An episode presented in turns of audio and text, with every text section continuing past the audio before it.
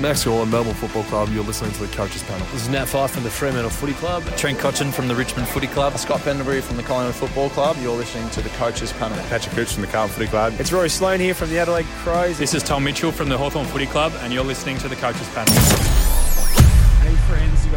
From the Coaches Panel. I hope you're well, and welcome back to another Coaches Panel podcast where we take you through all the big fantasy footy issues for Supercoach Dream Team and AFL Fantasy, plus your draft formats. Yep, we're here to help you through it all. Uh, joining me on this uh, episode, uh, he's managed to venture out of suburban Melbourne uh, down to the island along with three quarters of Melbourne. I've got Jordox on. Hello, mate. How are you? G'day, MJ. Yes, I'm good, mate. I'm in holiday mood, but um, but trying to sharpen my focus. We've got seven weeks to go. We are on the run home officially. Yeah, seven weeks to go. So, depending on the way your um, potential leagues match up, that means you've got anywhere between three to four weeks away before your finals get into gear. No matter the format you play, whether it's drafts or a classic format of the game, you're around about three to four weeks away. While for those of you that are playing the rankings focused game, these next fortnight, it just feels like you can make up some significant ground. About 100 points a week, by the way, is what the kind of guide we use here at the coaches panel to make up on the leader that you can make. But it's also that time that if you go too early and make too many moves too early, you could find yourself getting unstuck in the last fortnight. We'll talk about that a little bit later on. But Jordox, I think the player of the round that people are, are, certainly wanting us and are considering for them too to talk about is Patrick Dangerfield. Last week, and we've talked about in the past fortnight, to be fair, I feel like every week it's like, oh, we're talking about Dangerfield again. um, but but last week he was sensational. 37 disposals, 11 marks, four tackles, a goal and a 184 in Supercoach, while in Dream Team and AFL Fantasy, a 149. He finds himself in many people's eyes as the now most desirable forward target to wrap up their side for the end of the season. Now, money could be an issue, and we'll talk about that in just a second. But as it stands right now, he's in 19% of Supercoach sides. I know that sounds like a lot, but it's not in contrast to what he can actually deliver. In AFL Dream Team, 17% of sides, while in AFL Fantasy, it's 23% of teams. I, I, I, got some stats, facts, and figures to walk us through in just a second. But Jordox, let, let's talk about just the eye test from someone that watched the game. What did you see as either a Dangerfield owner or a non Dangerfield owner? What are the things you saw and observed from that 120 minutes of footy? Well, it was uh, there were two two kinds of people on the weekend, MJ. There were those that got Dangerfield possibly a week early, uh, and they all had huge smiles on their faces for the whole weekend. Yes, and then did. there's the other group of people who thought, nah, he's warming up, but he's not there yet. I'll take on the break even and I'll grab him next week uh, and that was me. So I was a bit uh, disappointed when I saw. I actually didn't watch most of the game, I must confess, but I did see his score uh, going up and up and up. In terms of the eye test, uh, the eye test was was a pass two weeks ago um, for me in, in yeah. that Bulldogs game, where in the second half I think he scored you know, 50 odd in Dream Team and really helped Geelong claw out a victory um, in a great game. Added another eight points to his score the week after. And then my expectation with Danger the week just gone was that he'd hit a you know a 110 at best, but mm. Absolutely brained it. And it was just such a great reminder for those. And I may be guilty myself of, of thinking, you know, his best his best is past him, and maybe he's not quite what he used to be. But geez, when he's unleashed in the midfield like he was on the weekend, absolute game breaker. Um, took the game away from the Bombers and you know, does have the potential to take the game away from fantasy coaches if you do not get on board. And, and that's an interesting point where coaches find themselves because uh, for the vast majority of coaches across the formats, they've probably got one upgrade spot at best in their forward lines. Now, they might have someone like a Nick Hind, who they've found themselves frustrated with over the past month or so. To be fair, this is not the week to trade him out against the Crows. No Dyson Heppell, points, points, points. So if you're a Hind owner, hold on, because um, he was pretty decent. A 70 odd score last week against a Cats team at GMHBA. That you'll take that with the matchup. Um, we digress a little bit, um, but most coaches have one upgrade left outside of Dangerfield, you're heading into the territory of guys that are in a tier that scare you a little bit. It doesn't matter how good they've been the past couple of weeks, but you're heading into a tier of DeGoey and Stringer and Kennedy, which all have good roles at the moment. But anything could happen with those three guys at any given moment. The other premium that you could maybe keep an eye on in a fortnight's time is Josh Dunkley. But if cash generation is non existent for you right now, good luck getting Dunkley on the cheap. Because by the time he's in, you'll mm. probably want to wait a week before you get him. So it's tough. You're in the final four weeks. I give all that preamble to come back to this around Patrick Dangerfield. I agree, Jordox. I think he passed the eye te- test a week ago, two weeks ago, let alone what he did there. So I think you bang on the money with that. Here's the thing: if you're getting Dangerfield now, which I'm, which I'm, preface, it's not a bad trade. It's not a bad trade to get Dangerfield. But if you're getting Dangerfield now, you have missed his ceiling game of 2021. He he will not go better than that. And I got the stats to back it up. This was his highest score in AFL Fantasy and Dream Team since back in August 2019, round 23, where he scored a 150. It was also his highest super coach score back in August of 2018, where he scored a 187. In his past 44 super coach games, remember this does include the weird adjusting that 2020 gave us. How many 150 plus scores has Dangerfield given us in the past 44 games? Four. And one of them was last year. Three of them were 2019. A very different cat side, a very different game style. Oh, Tim Kelly was still rolling around through there.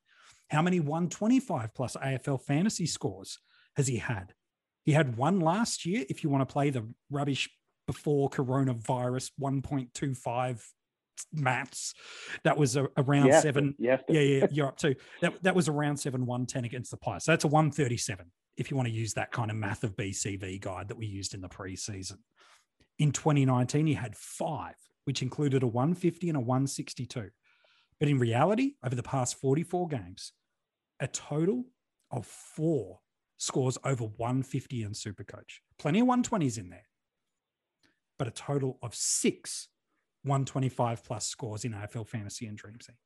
I say that to say this, to come back to my main point. Dangerfield's good. He's very good. But you've missed the big score of the year, much like those that traded in Clayton Oliver after his 200 plus score against the Crows. You missed his big score. And what will separate you, friend, from the rest of the pack is getting on the next Dangerfield pop score and not reacting to it. So, not saying you shouldn't get him because it might be the right thing for your team. You might have planned it all along. You've got the cash. Perfect, perfect, perfect. But my only flag is this you've missed the ceiling game of the season. And that's a frustrating place to be when you miss the big pop score of 2021 from a player. And the, the thing is with the ceiling score, because you're right, and, and I, you know, I'd almost suggest he may not score like that again for the rest of his career. That's a big call, I know, but he is getting towards that pointy end. Um, and his role at Geelong is he doesn't need to score like that for them no. anymore, like perhaps he used to. Um, the the thing about it is because you're right, you, you don't want to necessarily jump on as a reaction to that score.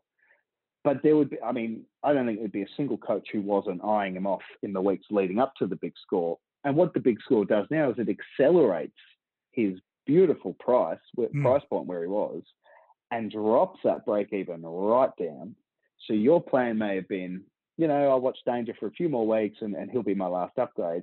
It, it does become a point where you know, you're not reacting to the score, but you're reacting to the effect it has on his price. Because if you now wait another couple of weeks, he could be all it takes is another couple of tons in a row, and he could be well, not the bargain that we were hoping for. And that's Totally. when you certainly have to shift your shift your focus to to. Um, I'm glad you mentioned Dunkley before because um, you know all, all going well. He could be back next week, which is great for you know Bulldogs fans and, and, and footy fans. You know, love watching him play. Hmm. Um, and the problem with Dunkley, we're not going to get the bargain because it, No. you know if you cast your mind back to whenever that was, you know, two months ago when he hurt himself, it was at the end of the game, at the end of a ton, and he had been in incredible form. Um, in fact, correct me if I'm wrong, he, he scored 100 every week, which would give him the record over McRae now, albeit in just a handful of games.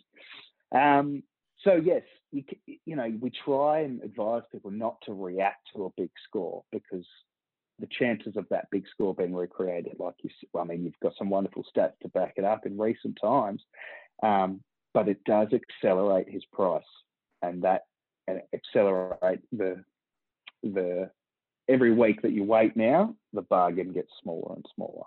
Well, and I, and I think that's it. Is it, the moment you react, you're behind. And so, if the plan this week was always to target Dangerfield, and you made that trade, back that in. Stick to your plans. It it it won't be as unique. Not that he was going to be unique anyway, but it wasn't. He's going to get more attention because people will make reactionary trades. They'll have a premium that had a bad one game or a bad two games and go, that's it. I'm trading him out this week and going to danger and making a sideways trade and and not improving their team all that drastically altogether. I, I think that's some good advice around the if you're trading him, it's because it was your plan. If you're doing it because oh, everybody else is doing it, you're behind. And if you want to win your league or you want to succeed in the rankings game, reactionary trading will never actually get you there.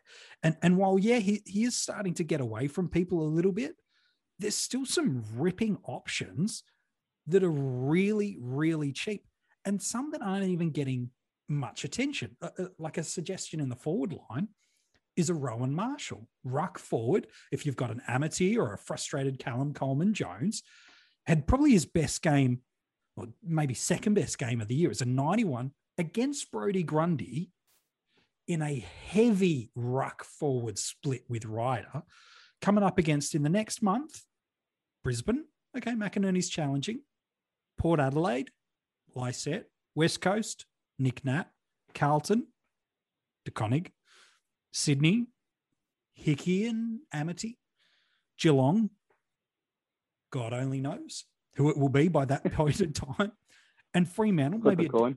yeah, flip a coin. Is it Ratugolea? Is it Jenkins? Is it Stanley? I'm not even sure if they know at that point in time. And then Fremantle in the final round. But just for a reference point in AFL fantasy, he's priced at 575,000. I know everyone's talking about DeGoey and we'll talk about him in a second. See, everyone's talking about Stringer, everyone's talking about Kennedy. But what about Marshall? Similarly, in the other formats of the game, in Dream Team, he's 532,000. He's dropped nearly 200K from his starting point. He's still got a break even of 91, but he's in, there's only 109 people that own him in that format of the game. Well, you look, well, you look at him in Supercoach. Not even 3,000 coaches own him. He's in less than 2% of teams, has a break even of 88. In that format, he's priced at 432,000. It will cost you, if you're a, a Jones owner, it'll cost you about $150,000 to upgrade to Marshall. And he's coming off 100 against Brodie Grundy, who was pretty sensational, I thought, for the first third of the game.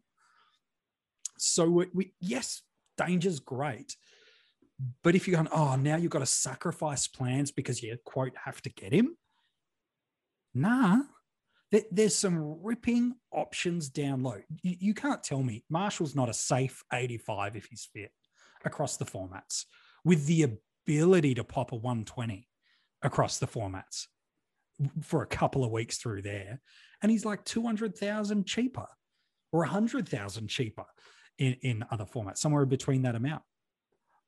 I, I love danger, but if if unique is what you need, if cash saving is what you need, and for the life of you, your brain just goes crazy at looking at DeGoey, Stringer, or Kennedy, Rowy's your man. And there's another guy, MJ, Hmm. similar to um, Dunkley, not certainly not in price or scoring power. He's a bit younger, but Zak Butters returns for Yeah, call. Adelaide this week, and and he looked he looked pretty good earlier in the year. Had a couple of those games where Port were really you know beaten up on opposition, and he absolutely got amongst it. Um, now he's one that I'd suggest more of a, a wait and see. He's got the higher break even Yeah. um, and there may be a case where you you know you're maybe not ready to pull the trigger on that forward upgrade. Um, so Dunkley and Butters coming, uh, and, and then you know the three you mentioned earlier, and, and I know they've been talked about a lot in, in Stringer, and Kennedy.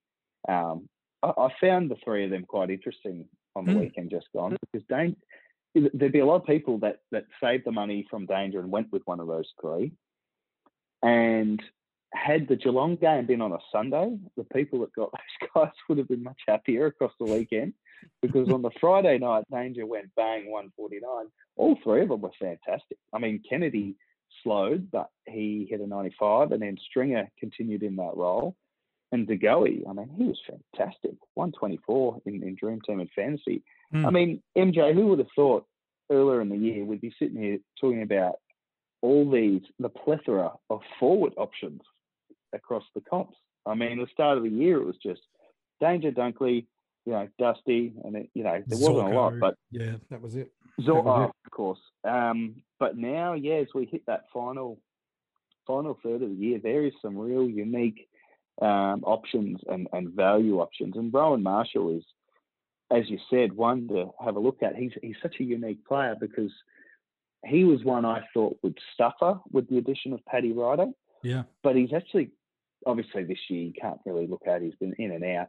Um, my memory of him last year was he actually thrived in that role, Yeah. a bit like how Bush was started this year with with Steph Martin. So just an interesting uh, thought there. When when a an experienced ruck comes along, you think it's going to hurt the player, but Marshall looks good. So there's plenty to go through. There's plenty to sift through. Yeah, and it's not just in the forward line too. There, there, there's value down back. Caleb Daniel, Jordan Ridley, uh, Shannon Hurn's starting to get too pricey now, um, but still hits that unique. Yep, I've, I've got four weeks in a row of bringing him up, so now I'm done. He, he's off. I've hit the He- he's your boy. He's my boy. Yeah. Um, I've moved on from him now. We'll go and find you someone else. I know people are loving Nick Newman. I'm off the Nick Newman train for Zac Williams only. I want to see what Zac Williams does back there. He got the pop in my eyes with no Zac. I want to see what Zac does with him in the side to be all in on Nick Newman. But you know, happy to be proven wrong. But through the midfield, Jordox, I know you got your eyes on on a couple of players that if money's the problem, because everybody wants to get the Steeles, the Millers, the Bontempellis. Uh, Yep, not a great week last week in a couple of formats. Um, we want the big dogs, the Merretts, the Parish, for the whatever. But but if money is the obstacle, we've talked about a few forwards. I've just rattled off a couple of names through the back line.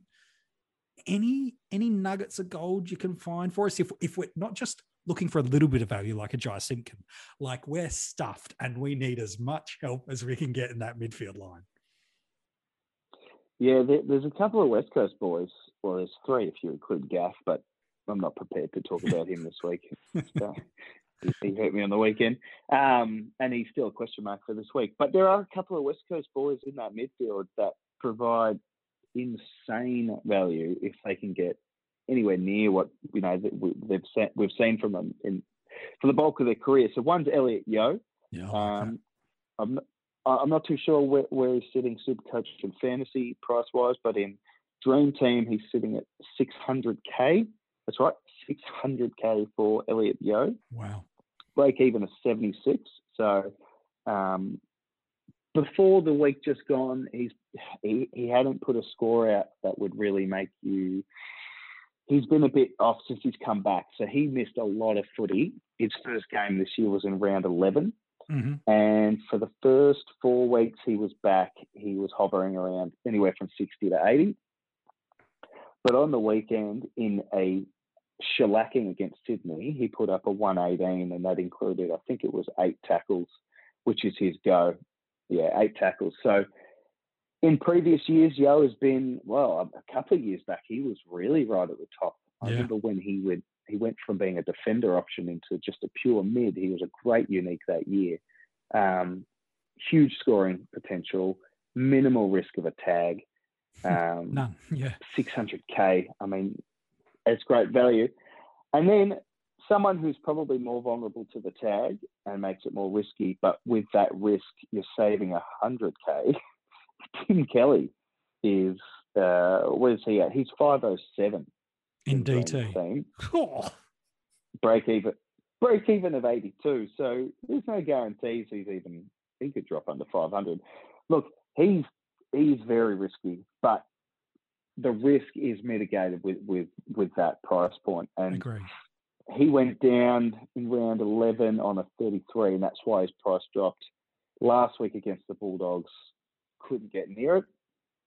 But again, on the weekend, in a big loss to the Swans, he, he posted a 97. So he could go big.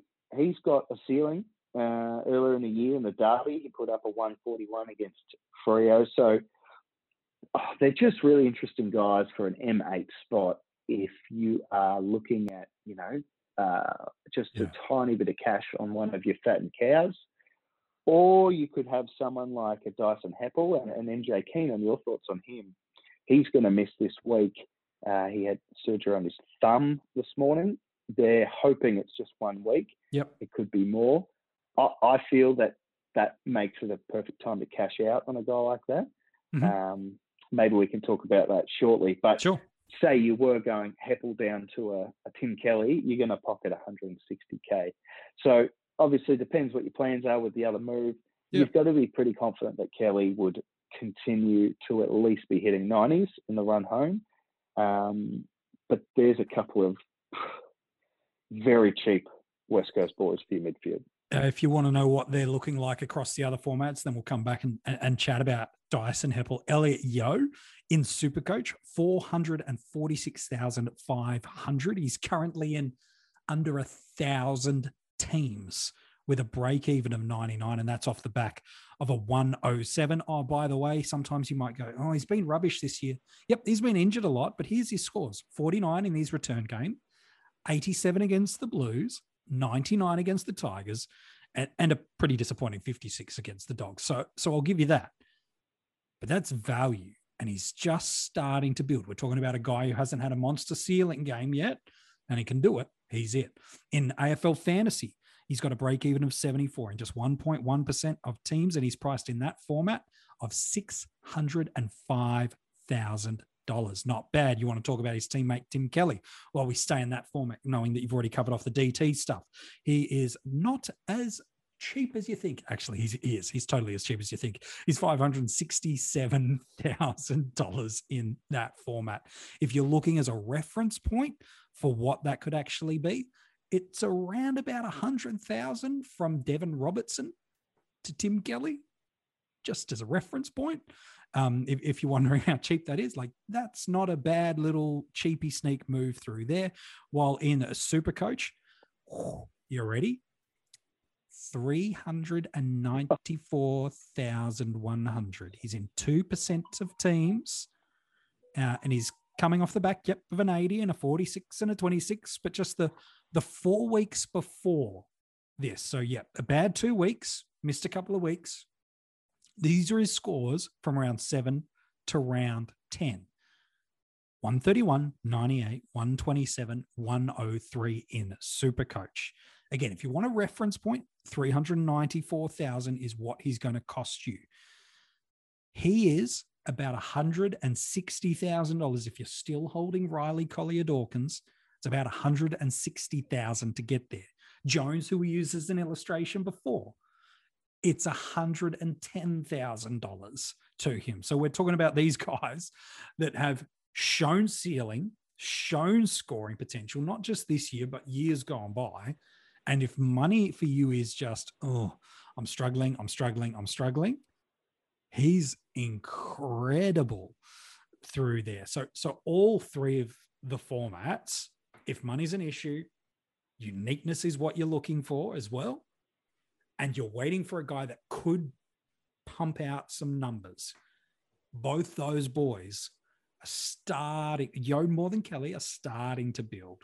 Um, I, I, think that team's going to get better with um, a number of games back at home now that they can return home. So, yeah, for me, I, I think they're really good shouts. Dyson Heppell, I'll give you my take on him because you, cause you threw his name out here. Yeah. Here's my take on Dyson Heppell. Uh, the caveats are what format do you play? How many trades do you have left? How complete is your team? What's your depth of cover like through there? They're always the things when it comes to this point in time when you're trading out a player. What are the moves? The reason, let's talk about format. In AFL fantasy, he's a defender. You don't need DPP. He, he's now not competing for an M7 or an M8 position. He's now competing alongside the Ridleys, the Daniels, um, uh, the gosh, even Jake Lloyd, dare I say it, um, the, these guys to, towards the bottom of Tom Stewart. He, so he's in that vein of can he go a 90 from now to the end of the year? And if the answer you think is yes, and you've got solid enough cover like a Bianco, who's a 50, I'd say for a one week 40 point loss, improve your team around him. If for, for, for a one week trade, if you've got all those things. If it's Dream Team and Super Coach, and you've got a few trades up your sleeve, now is the time.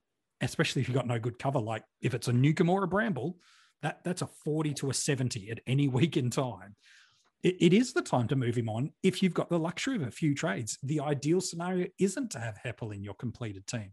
Some coaches might not be in that spot. They've got to hold him because they've only got two or three trades left. You just got to hold. Um, seven weeks out, you just got to hold in, in in those formats at this point in time. But for me, those are the factors you, you look through with a Heppell or a player like him that's going to miss just one week at this point in time. What's the format you play? What's the objective you're trying to achieve, league or rankings? What's your coverage look like?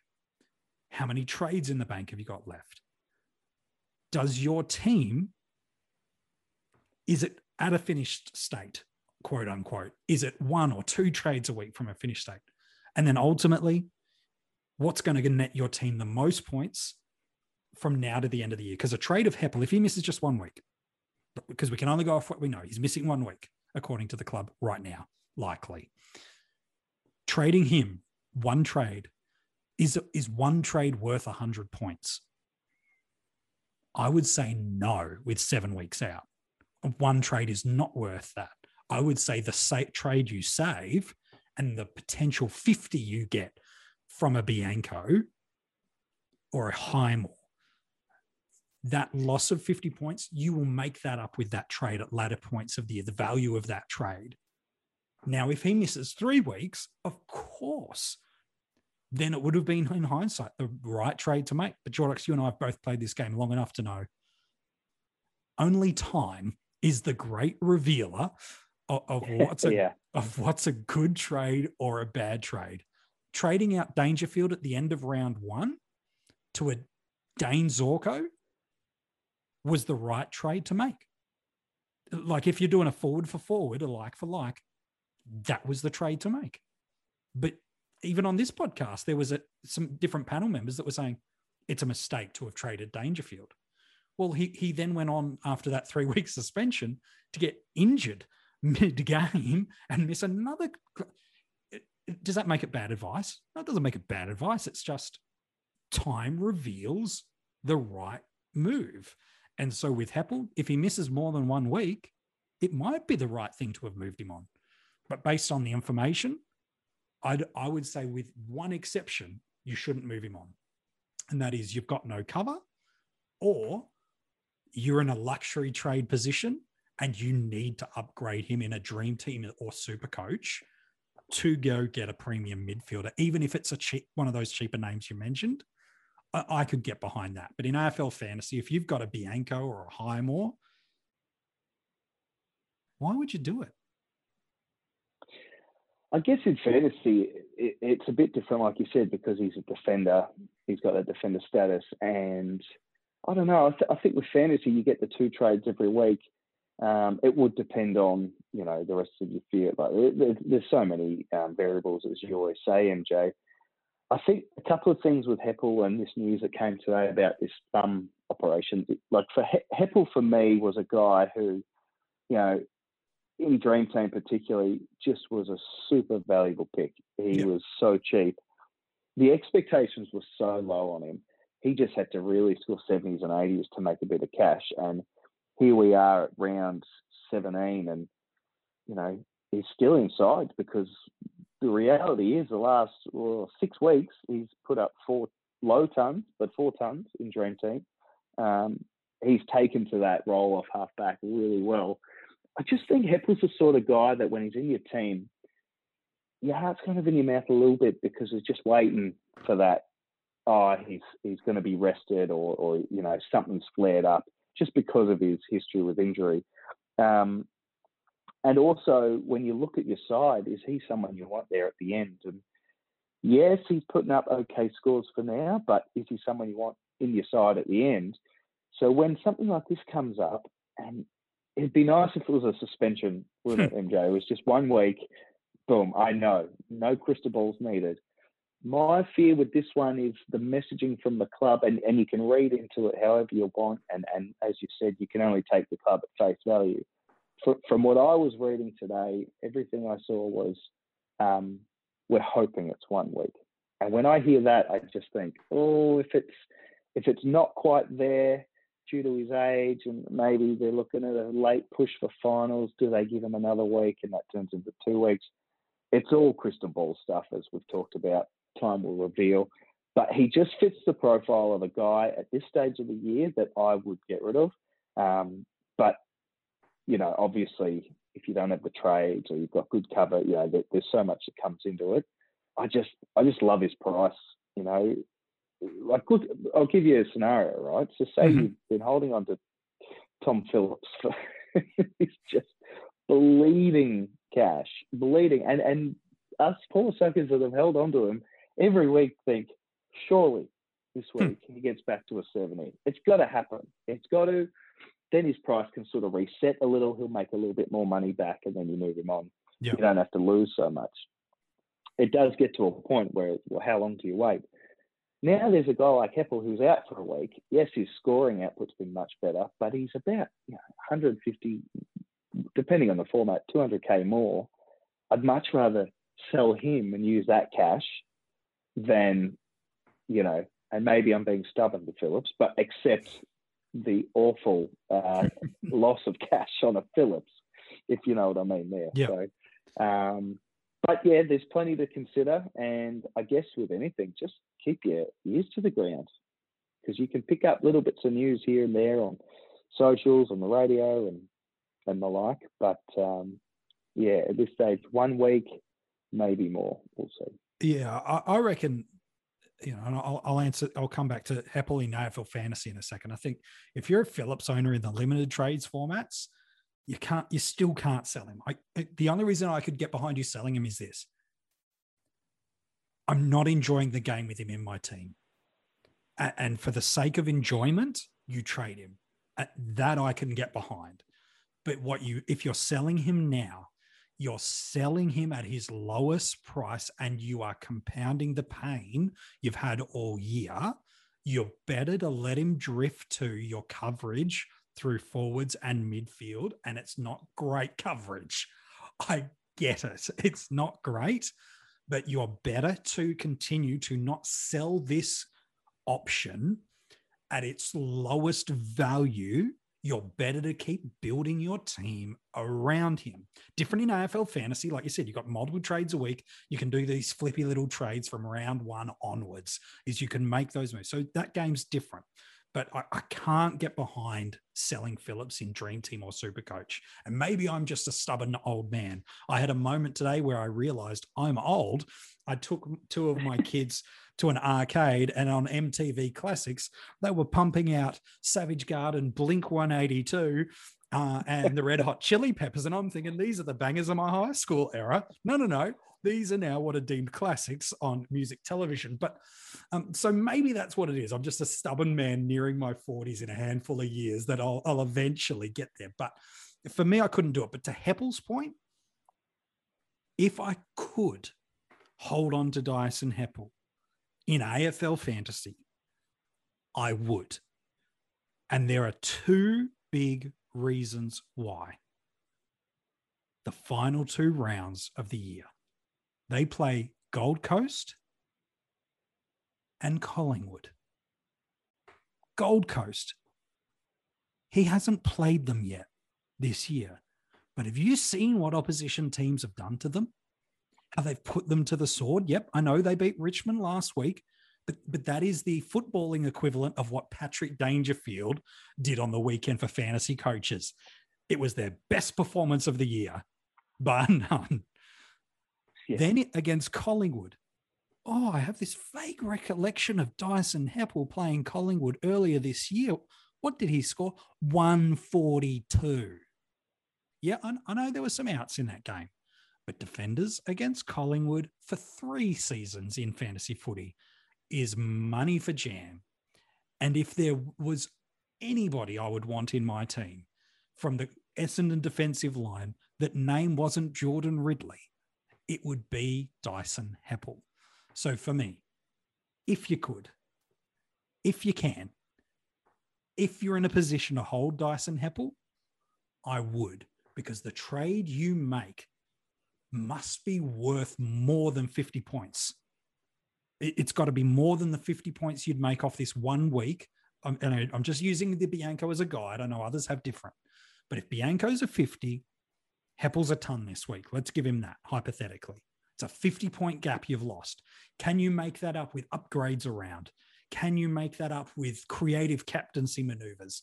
Because I reckon by the end of the year, Heppell will have caught up with whatever little flippy sideways move you've made um, to kind of get through there. So, yeah, for me, I'm, I can't get behind Heppell. But again, I understand why someone would do it. And again, different teams. They like, I got no coverage, or this was my only way uh, to get there, or I've got a Callum Mills in my midfield and I need to move him into the back line. I, sure. Okay, fine. I get all that. But for the most part, I, I couldn't get too behind Dyson Heppell.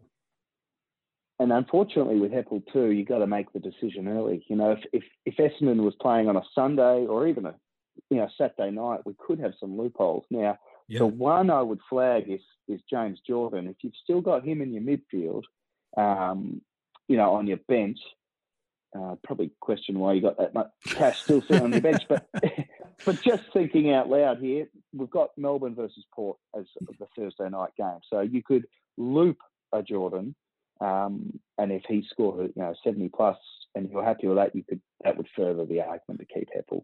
Um, but no, Essendon's playing Friday night, um, so you will need to make your decision pretty early in the piece. Yeah, you will. I, I, I'm I'm interested to see what people do, and uh, I know it's a it's a challenging decision for people, but yeah, I'm I, am i am kind of big on, on holding fat on him. Maybe we should get to some of our Patreon questions, Jordox.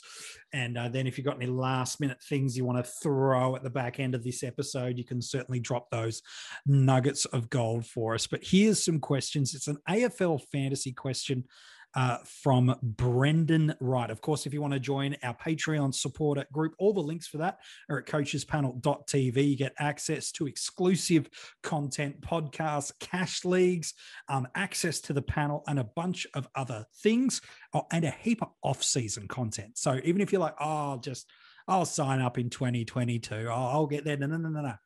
Every player that gets traded in the off season, I do an article about you get podcasts about in-depth analysis on every trade player. It goes for hours. It, it, will rival Lord of the Rings, that podcast. That's how long that bad boy can go sometimes. So there, there's plenty of stuff to get through. So if you want to join the Patreon supporter group at any tier level, it's for you at coachespanel.tv. All right, let's come back. AFL fantasy question for you, Jordox. Brendan Wright wants to know this. He's got one rookie still on the field, but he's considering trading two of Dusty Cumming and Harmes this week to allow his rookie to fatten up. He doesn't allude which one it is. Which of these, which two of those three would you trade? So that's the first part of the question. And then the second part is, and what would be the better midfield targets? He's currently considering Clary Oliver and a boy you might have mentioned just moments ago, Tim Kelly. What's your advice for Brendan, mate? Yep. No, I love that you're looking at Kelly Brendan. Great minds think alike, I say. Um, I've talked about Cumming. I think he's the one. Uh, I know you said trading two of them, but the first one is Cumming. And look, it's pretty hard. Harmes we thought was going to be um, struggling when Viney came back, and he's just continued to put out 80s. I saw his, his centre bounce attendances on the weekend were around 50%, so the same as Viney. So they're sort of interchanging the two. Um, and I love watching Harmes play. He, he just gets gets to a good score every week. Dusty's uh, he's an interesting one because trading him feels like you're tempting fate, and, and he might see what old mate Dangerfield did and say, Hmm. "Hold my beer, watch this this weekend." But I'll, I'll tell you something about Cumming. I found interesting is he he's been an excellent pick of, uh, across the formats. You know, started as a cash generation guy, you know, mid pricer, and he's gone on with it. He has really popped since round ten. Mm. Uh, and, and when I say that, he's been scoring tons and, and, and taking kick ins and, and looking excellent. Um, but that was when Taylor went down, and he looks like returning this week. So I'm not suggesting there's a, a definite correlation there. I think they play different roles, but I do know that Taylor's a great intercept marker, and he was having quite a, a good run before he hurt himself. Um, he may return in the VFL, but he's fit again. And obviously, Whitfield's back there as well. I just feel like Cumming's a guy who's made excellent coin and you're probably selling at the highest value. Dusty, you couldn't say that. So I guess based on that, it would be Cumming and, and Harmes. Um, considering Oliver and Kelly, he, he's an interesting one, Oliver, isn't he, MJ? I mean, he he, he hit his low ton in Dream Team Fantasy on the weekend, but he still looks like he's just in a bit of a funk. I know we talked about him on the podcast last week and, Mhm. and, and put up the idea of moving him on. I think um, owners absolutely hold, and then if you're looking at him, um, look, you, it's going to be riskier than I thought with Oliver, but I, I think he comes good. I don't know about you. Yeah, I, I think Clary. Um, look, depending on the format you play, he, he he's anywhere between fifty and hundred thousand off his starting price at the moment. So, for for me, yeah, he he- he's had a rough month, but you buy these premiums at their lowest. Um, and, and I think Clary's at that point. Oh, by the way, the team he loves to dominate um, is coming up in the preliminary final round in Adelaide in round 22. Um, yes, he's got a potential tag with O'Connor um, in round 23, but that, that doesn't mean he's certainly going to get it because last time he played Geelong, he scored a 128 in Dream Team and Fantasy, and it was a similarly good score in Supercoach. For me, Brendan, the best advice I can give you is this get your cows off the field. Um, now, if they've got a little bit more time to go, cool. Make some money with the trades that you're making. Look to generate some cash with that. Now, that could be something as crazy. I know he's playing AFL fantasy at the moment, and it might even go against some of what you just shared there, Jordox, but he's 630,000 in AFL fantasy. Um, why not go down to a Rowan Marshall and make yourself $70,000? Why not go down to a Matt Kennedy and make yourself $100,000? Um, beyond the first two weeks of the year, Dusty and AFL fantasy not really been great. Yep, there's a couple of 80s and 90s littered through there, but there's also a bunch of 50s and 60s. Uh, I think I don't think he's at 100% health. Uh, I'm seeing something in Dusty that I've never seen in, when I watch Dusty play, where the mind is willing, but the body, for one reason or another, isn't able to deliver. It's we're not seeing a demise. I know with some knuckleheads have said, "Oh, we're seeing the demise of Richmond and Dusty." No, we're not seeing the demise of Dusty. A hundred percent would not be shocked to see it come out at the end of the year, where he's been carrying a niggling injury just throughout the year. And unfortunately, Richmond find themselves in a position where they haven't for a long time, where every game now they pretty much have to win to bank themselves a strong finals position. So for me, I'd look to hold a, a Cumming and a Harmes. If you've got a cow on the ground that's still making money, do you have ones off that could maybe move that? But Dusty's the one that for me, he's got high ownership and he's not damaging you with 120 plus scores. Kennedy's matching him over the past three weeks why not head down that territory where you're getting the same scoring for 100K less? You're generating cash, you're keeping the same points on field. Yep, there's a risk that Dusty pops. But when was the last time Dusty really burnt you in AFL fantasy? Like like really burnt you? Round one, Mm. 131 against Carlton. That that's a pretty good burn. But but he doesn't really pop those big 130s anymore. Both this year, last year, and even the year before. Richmond don't need him to be the 2017 version of himself. And so that's why for me, maybe Brendan, that's the way to go. All right, let's go to the next. I think question. with Dusty, sorry, sorry. I just, uh, you're right. It's it's just, I don't know. I just feel like beware that wounded tiger. I, I think Dusty's going to put out a big one um, one of these weeks. Um, but it's yeah, it, it's hard to know. And, and like you said, he hasn't really hurt, so why not jump off now? But yeah, I just we haven't seen Richmond in this position before, and they're a proud group, and I think. Uh, yeah, we could see something soon from him.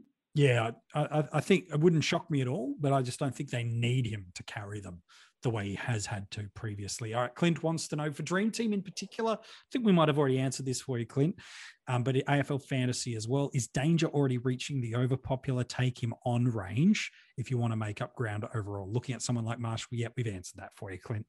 Uh, yes, is the answer. He, he's popular, but don't do it just to be unique for the sake of it. Do it because you, you know what you're doing with that extra cash. If that extra cash gets you somewhere, Clint, absolutely, mate, pull the trigger on that.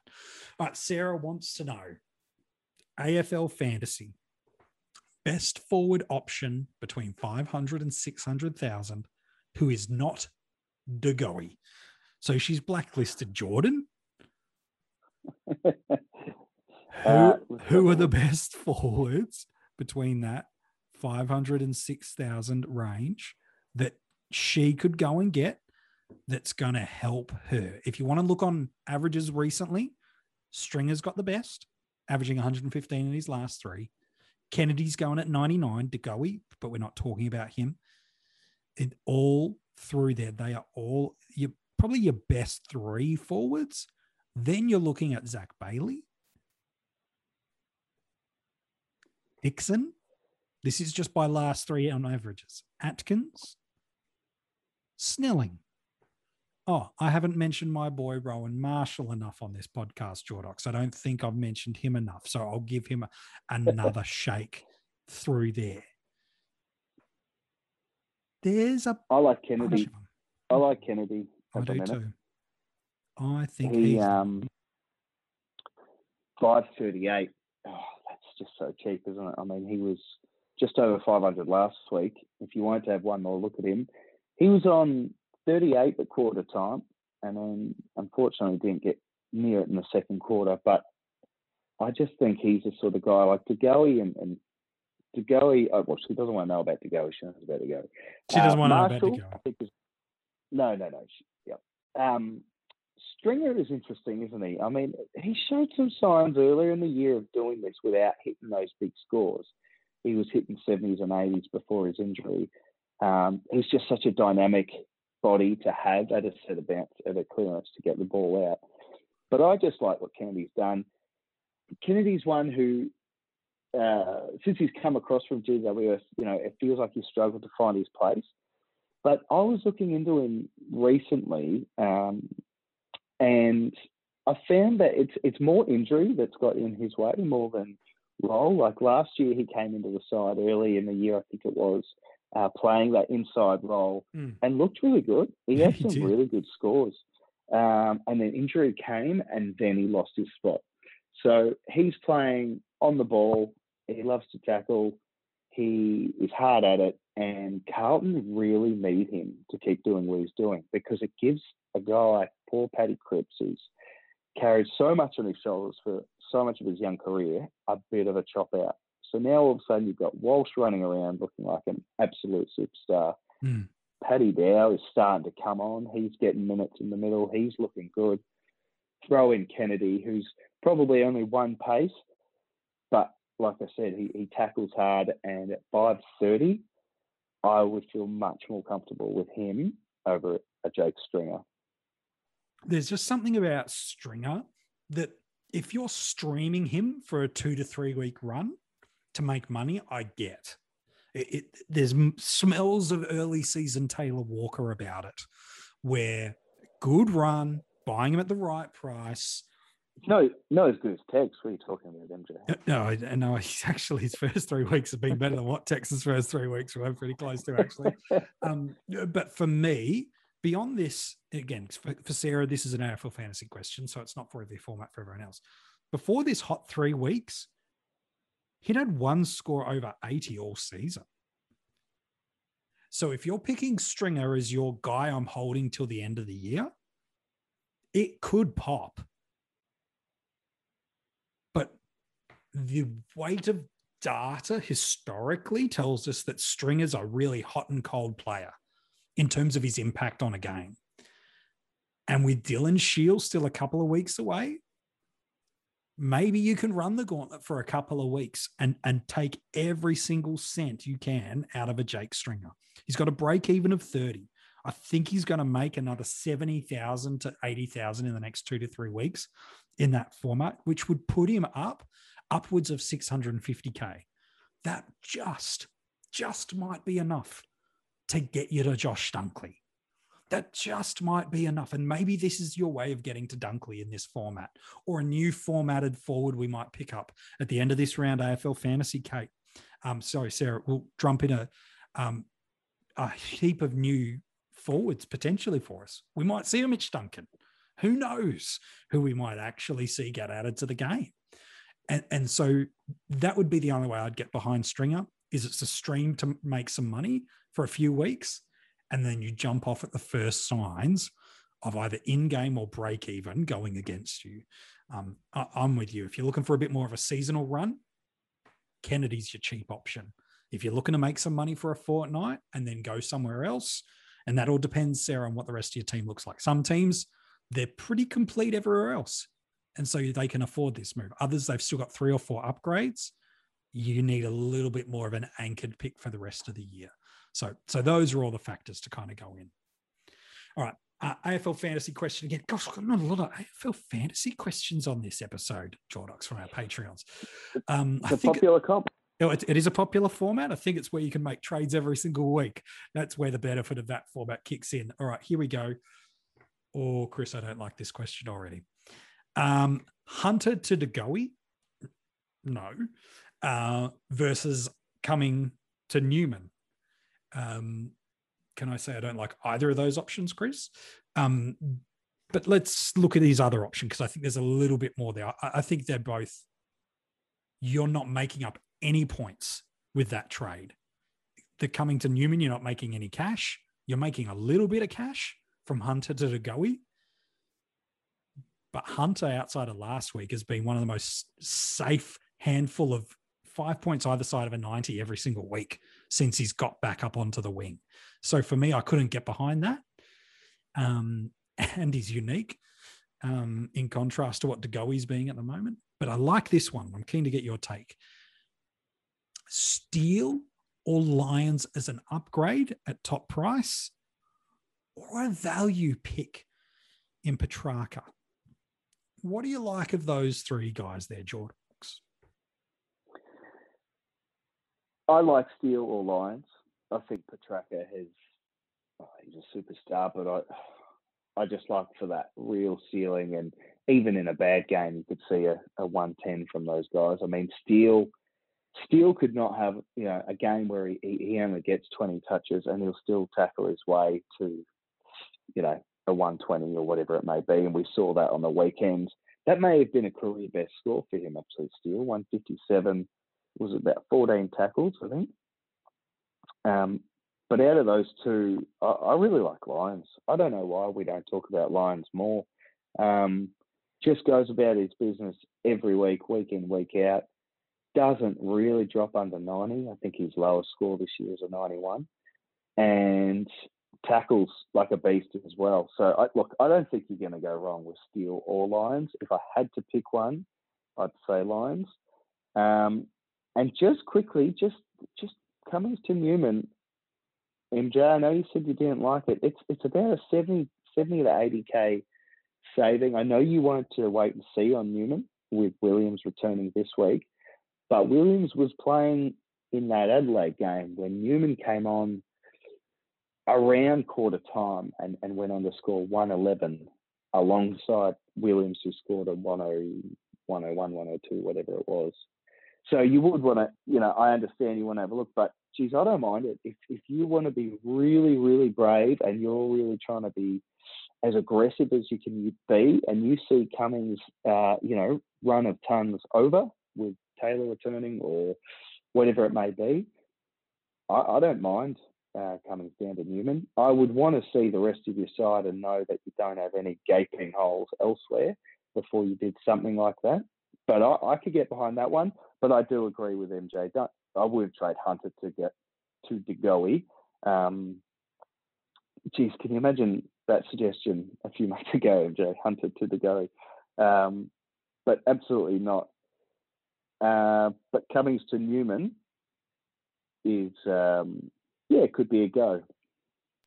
Yeah, it's it's it's an interesting one. I think anytime you make these hundred thousand dollar trades in AFL fantasy, the question I always have behind it is what's the scoring gap you're forecasting between these little sideways downgrade upgrade moves and how are you planning to use the cash so the the Cumming to newman how are you going to use that hundred or seventy thousand dollars the um if you're choosing a Petracca over a Lyons or a Neale. There's around about a hundred thousand difference between them. How are you going to use that cash? Because I wouldn't buy high on Steele. He's nearly nine hundred thousand. But if you don't have a captaincy option, and if you're looking at the rest of your midfield going, gosh, there's not one bloke that week in, week out I could put the VCC on, well, then that's a different conversation. Oh, it's a steal. But if you're looking for value, you always buy low on players. And that's where a Petracca comes in. That's where a Lachie Neale is going to continue to slide under the radar because owners are now scared off about him being injured. I think a Lyons and a Neale aren't drastically dissimilar in scoring from each other and potentially nearly 200,000 cheaper um, or 100,000 cheaper in other formats. So, so those are the things for me is if you're skimping on a player and because of cash reasons, what are you doing with the extra cash you save? Um, is it out of necessity or out of another upgrade? Or if you do need another captaincy option because your options are rubbish, Steele or Lyons across the formats, perfectly fine. Because as you said on both of them, their bad weeks are pretty good weeks. Um, oh, and yeah. And their big weeks are as big as anybody else's. I think that's a fair call, man. All you right, mentioned uh, yes. Neale. You yes. mentioned Neale before. That was the first mention of Lachie Neale on this podcast. Which, what do we think about him? I mean, he's still there. He's still got that price point of, of what we were talking about in recent weeks. If he's named and he actually plays this week, he has to be consideration because yeah. he's still got the run home. Um, yep. It's just what other body parts does he have left that's not been injured this year. Look, it's it's a risk like trading anybody in that's had a couple of different injuries. The the promising thing from Neale is at least the visibility you have right now, they're not all linked. They're not like Jeremy Cameron. They're not all hamstrings. Um, they're all bizarre, little different. It just feels like he's just walked under a ladder. Um, and all the great luck he got last year has come back to bite him this year. Um, and, and and that that's a part of footy sometimes. Sometimes it's just like, man, I just can't get my body doing what I want it to be able to do. Well, he's going to be he's going to be more unique now because he's, of these oddities that keep yeah. popping up. And people trade he's more appealing to me now. He's more appealing to me now than he was a couple of weeks ago. I'll tell you yeah, that much. I'm quite comfortable to get behind Lachie Neale. If someone's like, you know what, I need I need a potential um, 120 guy or a 115 guy from now to the end of the year, but I can't afford it. And I don't want to go all the way down to the Yeos and the Kellys territory. I don't want to go all the way up to the Steels and the Lyons type. Who could I get? Neale's that guy um, who's right in the mix that has lost his shine because he um, because he got injured. But just two weeks ago, keeps getting injured. keeps getting injured. But two weeks ago, he was on the lips of every fantasy coach. Why? Because he had an absolute bumper game. And simple as that. He had a 106 and a 98 when he basically had his shoulder fallen off. So, and then the week before that, he went 156 in Supercoach and 111 in DT. And so, yep, there's a potential injury risk. But really, if you're still listening to fantasy footy podcasts at this point in time of the season, you're either doing very, very well or you're just like, what the heck? I like the dulcet tones of Jordox, so I'm listening in. That's what, why not? Just pull the trigger and see what absolutely goes your way. I, I'm, I agree with you, man. I, I, I think Neale's Neale's the the forgotten man that a week ago um, we were all on. We jumped off. Get back on. Maybe, maybe he's the one to get instead of Dangerfield this week. Maybe. Who knows? Hey, mate, appreciate your work on uh, this episode. Pleasure as always, MJ. Uh, if you want to um, make sure if you haven't already, um, if you haven't liked or followed or uh, subscribed to these podcasts, you can get them at Google Podcasts, Apple Podcasts, or on Spotify. You can leave a, nice five star rating and review while you're there. That's the only kind that I'm really looking to see, to be frank and fair. Uh, or, of course, uh, if you want to check out the articles that are dropping every single day, they are at coachespanel.tv. There is stuff for you there. If you're looking for ultimate footy waiver wire pickups, Jordox has got you covered with a couple of nice sneaky options. The break evens there, the weekend wrap up. Uh, I've given you my take on some of the draft day wins for 2021. You can go and read that. And also inside the next 24 hours, I'll give you my take on who I think picks up DPP this week in AFL fantasy. They drop into the game at the conclusion of the round, which is going to be late on Monday, just so you know. So that'll be brutal. So if you have a bad start to the week on Thursday or Friday, it's going to be a long time to the lockout with the Monday night game. Hey, good luck to you this week. I hope your captain absolutely flies. I hope your uniques kill it and you have your best week of fantasy footy season of the whole year, really. Let's just hope you absolutely have a blinder. From all of us here at the Coaches Panel, good luck. I want to chat to you next week.